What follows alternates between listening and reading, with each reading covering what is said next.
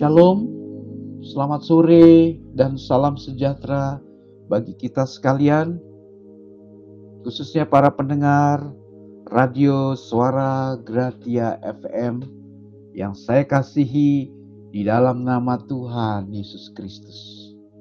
Apa kabar saudaraku? Harapan dan doa saya semua saudara dalam keadaan baik dan senantiasa dalam berkat Tuhan Yesus Kristus. Amin. Saudara, saya Pendeta Matias Awiono, Gembala Sidang Gereja Baptis Indonesia, Bukit Moria, Cirebon. Bersyukur boleh menyapa semua saudaraku, keluarga Gratia, umat Kristiani.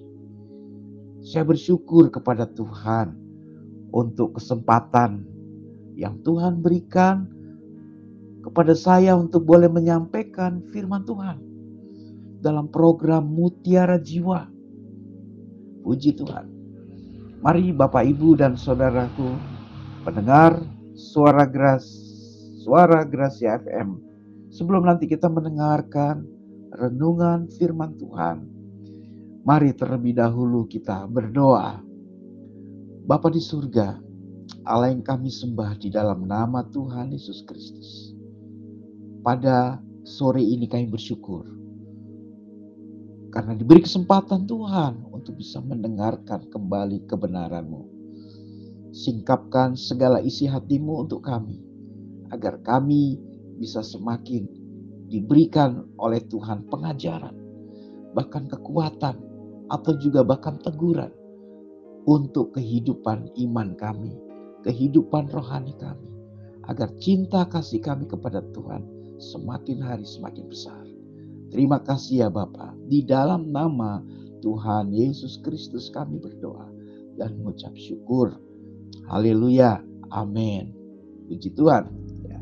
Saudara yang dikasih Tuhan, sore ini kita akan bersama-sama merenungkan satu bagian firman Tuhan yang terdapat dalam Injil Matius pasal yang ke-6 ayat 19 sampai yang ke-21. Sekali lagi, Injil Matius pasal 6 ayat 19 sampai dengan 21.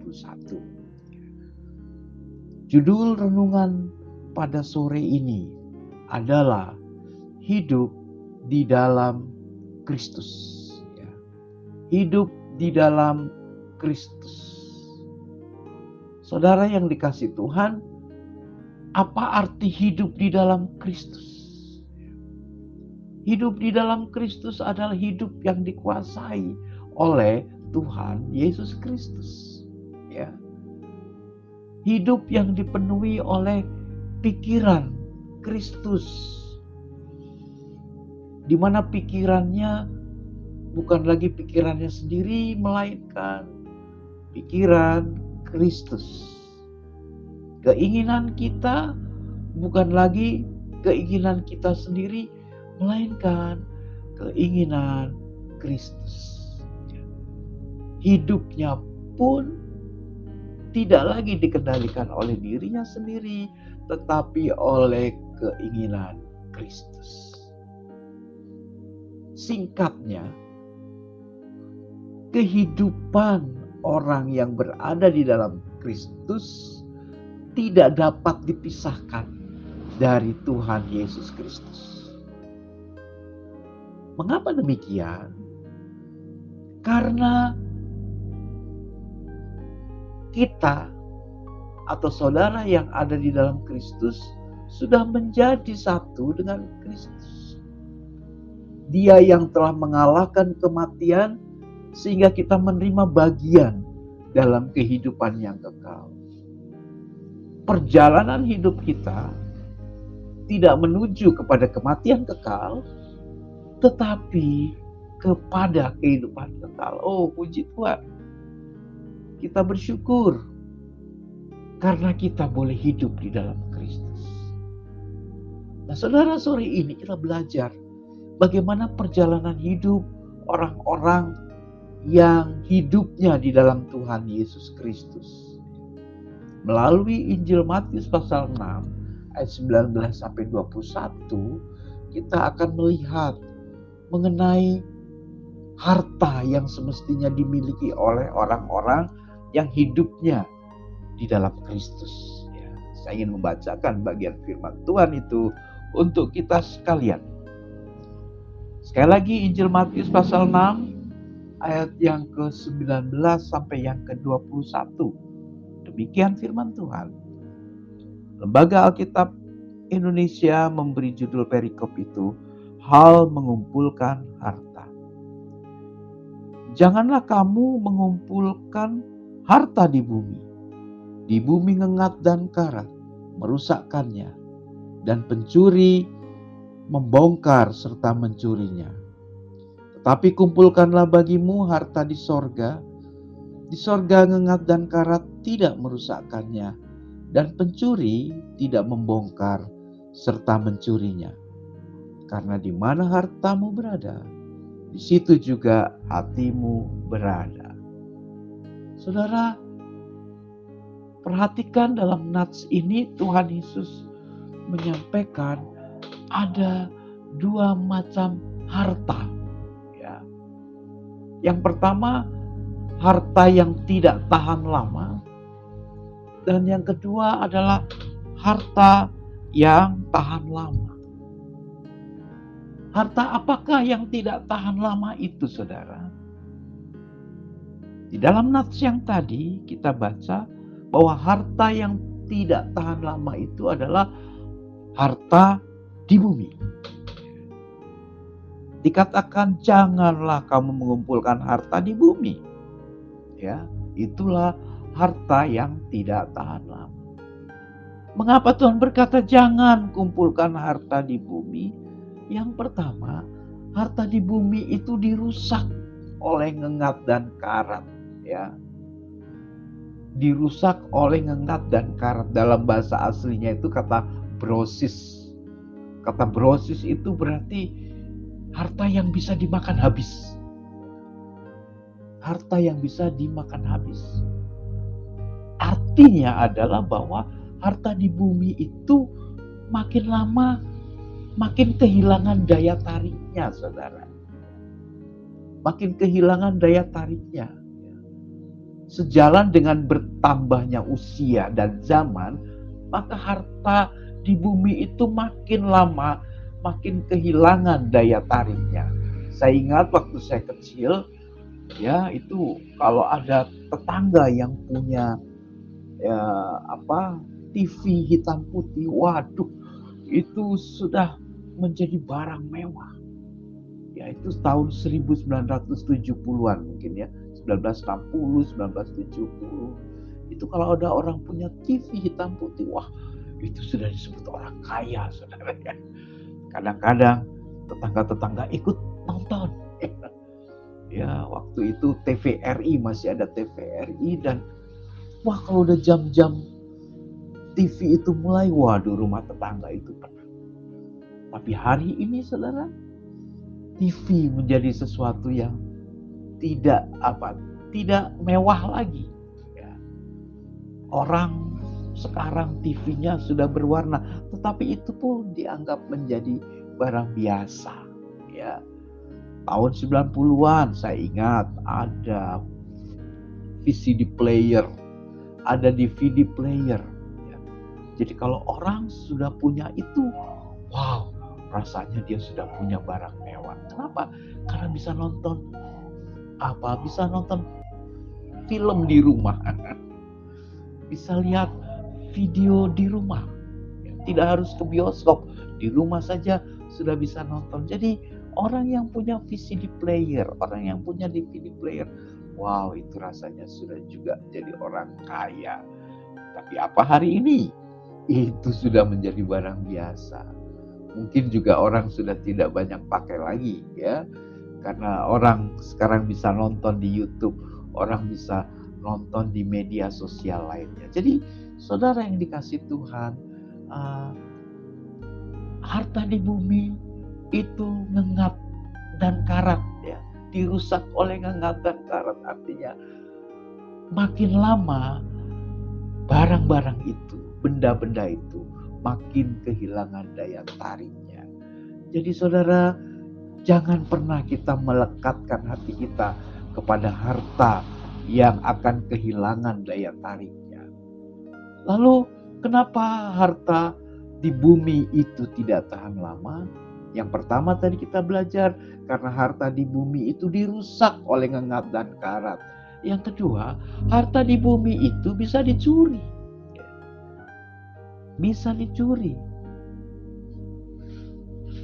Nah, kalau ada orang-orang yang mendasarkan kebahagiaannya kepada materi, pada benda-benda di bumi ini, maka sesungguhnya ia sedang mendasarkan kebahagiaan pada dasar yang paling tidak aman. Kalau saudara mendasarkan kebahagiaan saudara pada benda-benda materi, apakah itu uang atau harta benda, saya mau kasih tahu saudara, saudara sedang meletakkan kebahagiaan hidup ke atas dasar yang paling tidak aman, yang paling rapuh. Saudara mau tahu ya? Mau melihat contohnya. Berapa banyak saudara ketika orang yang kehilangan harta, orang yang kehilangan uang, mungkin dicuri orang. Mereka kemudian menjadi mudah panik, mudah stres. Tidak sedikit yang bunuh diri. Tidak sedikit yang bahkan masuk rumah sakit jiwa karena stres, karena depresi. Ya. Kenapa saudara orang bisa begitu? Karena dia merasa sumber kehidupannya dan satu-satunya harapan untuk bisa hidup bahagia itu ada pada uang, itu ada pada harta. Saudara, itu ternyata masuk dalam harta yang tidak tahan. Jadi saudara yang dikasih Tuhan, mari kita belajar pada sore ini untuk bisa memahami bahwa harta yang tidak tahan lama itu adalah harta di bumi. Harta di bumi itu dirusak oleh ngengat dan karat. Harta di bumi itu bisa dicuri. Jadi jangan pernah mendasarkan kebahagiaan hidup saudara kepada dasar yang rapuh ini. Lalu yang kedua, apakah harta yang tahan lama itu? Harta yang tahan lama itu menurut Tuhan Yesus adalah harta yang di surga. Ayat 20 dikatakan, tetapi kumpulkanlah bagimu harta di sorga. Di sorga ngengat dan karat tidak merusakkannya, dan pencuri tidak membongkar serta mencurinya. Wow, luar biasa. Tuhan Yesus mengajarkan kita, memberitahu kita bahwa harta yang tahan lama itu adalah harta di sorga. Tuhan Yesus dan kelompok orang-orang Yahudi pada masa itu sepakat bahwa harta di sorga adalah perbuatan baik. Perbuatan baik itu apa? Perbuatan baik itu adalah perbuatan yang selalu memberi. Itulah tindakan kasih. Nah, tindakan kasih itu adalah tindakan yang terbesar. 1 Korintus 13 ayat 13 dikatakan iman, pengharapan, dan kasih. Dan yang terbesar di antara itu adalah kasih. Kenapa kasih dikatakan terbesar? Karena kasih itu memberi. Sekali lagi, konsep dasar dari pemahaman tentang kasih itu selalu dihubungkan dengan memberi. Selalu dihubungkan dengan berkorban. Nah, segala sesuatu yang dikumpulkan secara serakah, ya, secara berlebihan itu akan hilang. Tetapi yang dengan murah hati memberikan kepada orang lain itu akan mendatangkan harta surga.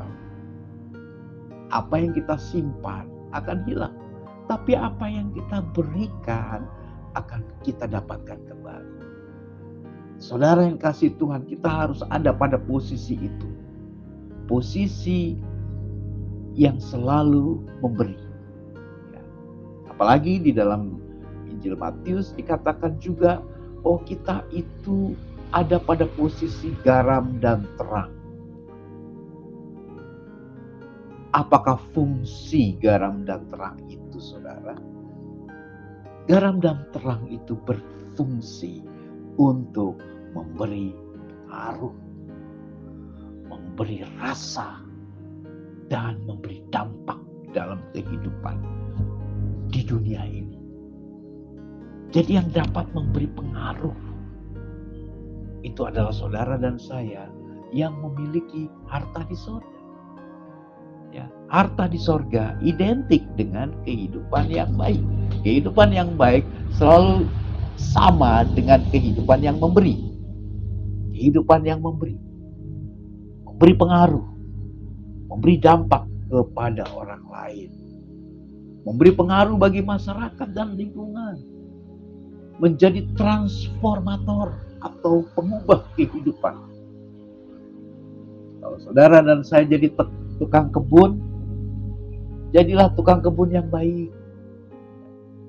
Waktu kita berada di kebun yang rusak, kita mampu merubah kebun itu menjadi baik. Kalau kita berada di masyarakat yang kurang baik, maka kita hadir di situ untuk merubah masyarakat yang kurang baik itu menjadi masyarakat yang lebih baik.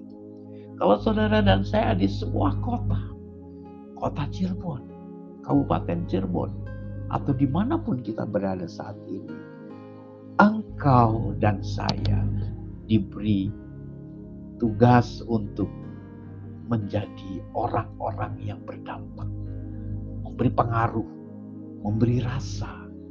Ya, saudara, itulah harta di sorga. Harta di sorga selalu berhubungan dengan perbuatan baik, yaitu perbuatan yang memberi.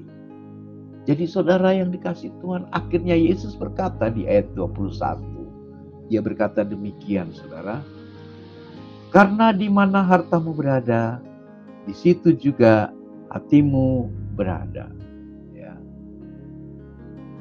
Perhatikan saudara, Yesus sendiri tidak pernah mengatakan bahwa dunia ini tidak penting. Tidak. Yesus sendiri tidak pernah mengatakan bahwa harta benda itu tidak penting, bukan? Ya. Yesus tidak pernah mengatakan bahwa uang saudara, harta benda saudara itu tidak penting, tidak. Yang Yesus katakan adalah kalau manusia itu menaruh hatinya pada hal dunia ini, maka dia tidak akan punya minat untuk hal-hal yang ada di dunia yang akan datang. Pengkhotbah 3 ayat 11 berkata demikian, saudara. Ia membuat segala sesuatu indah pada waktunya. Bahkan ia memberikan kekekalan dalam hati mereka. Tetapi manusia tidak dapat menyelami pekerjaan yang dilakukan Allah dari awal sampai akhir. Dikatakan di dalam Pengkhotbah pasal 3 ayat 11 tadi, kita tidak dapat menyelami pekerjaan Allah dari awal sampai akhir. Kebenaran ini menyadarkan kita bahwa ternyata kehidupan ini adalah persiapan untuk menghadapi kehidupan berikutnya, yaitu kehidupan di dunia yang akan datang. Lalu di ayat itu juga ada kata-kata, ia memberikan kekekalan di dalam hati mereka. Ternyata saudara, kita ini memiliki naluri bawaan. Ya, naluri bawaan yang merindukan kekekalan.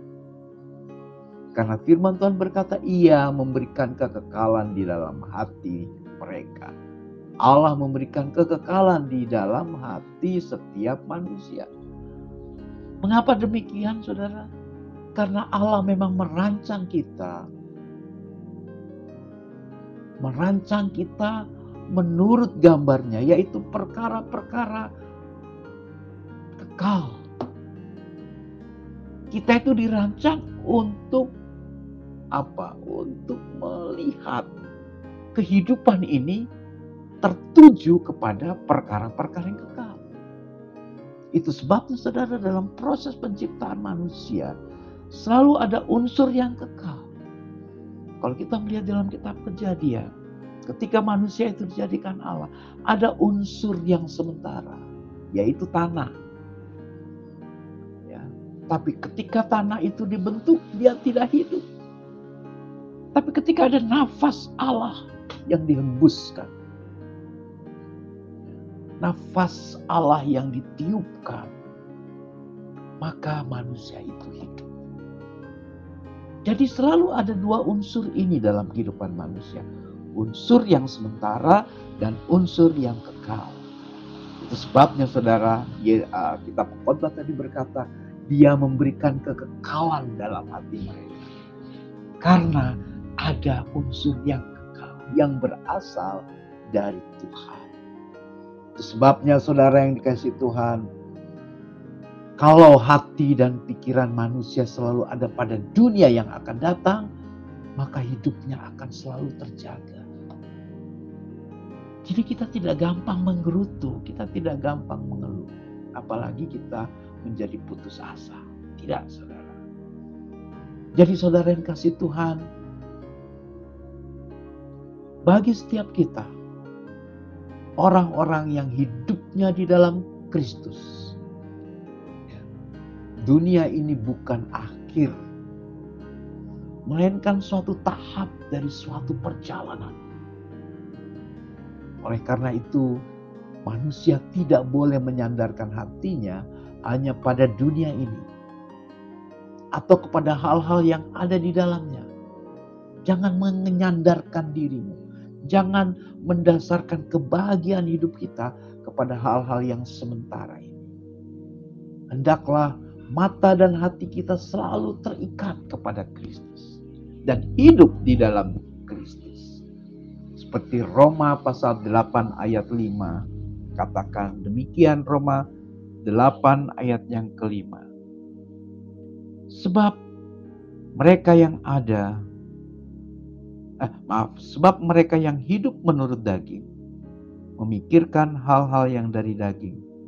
Mereka yang hidup menurut roh memikirkan hal-hal yang dari roh.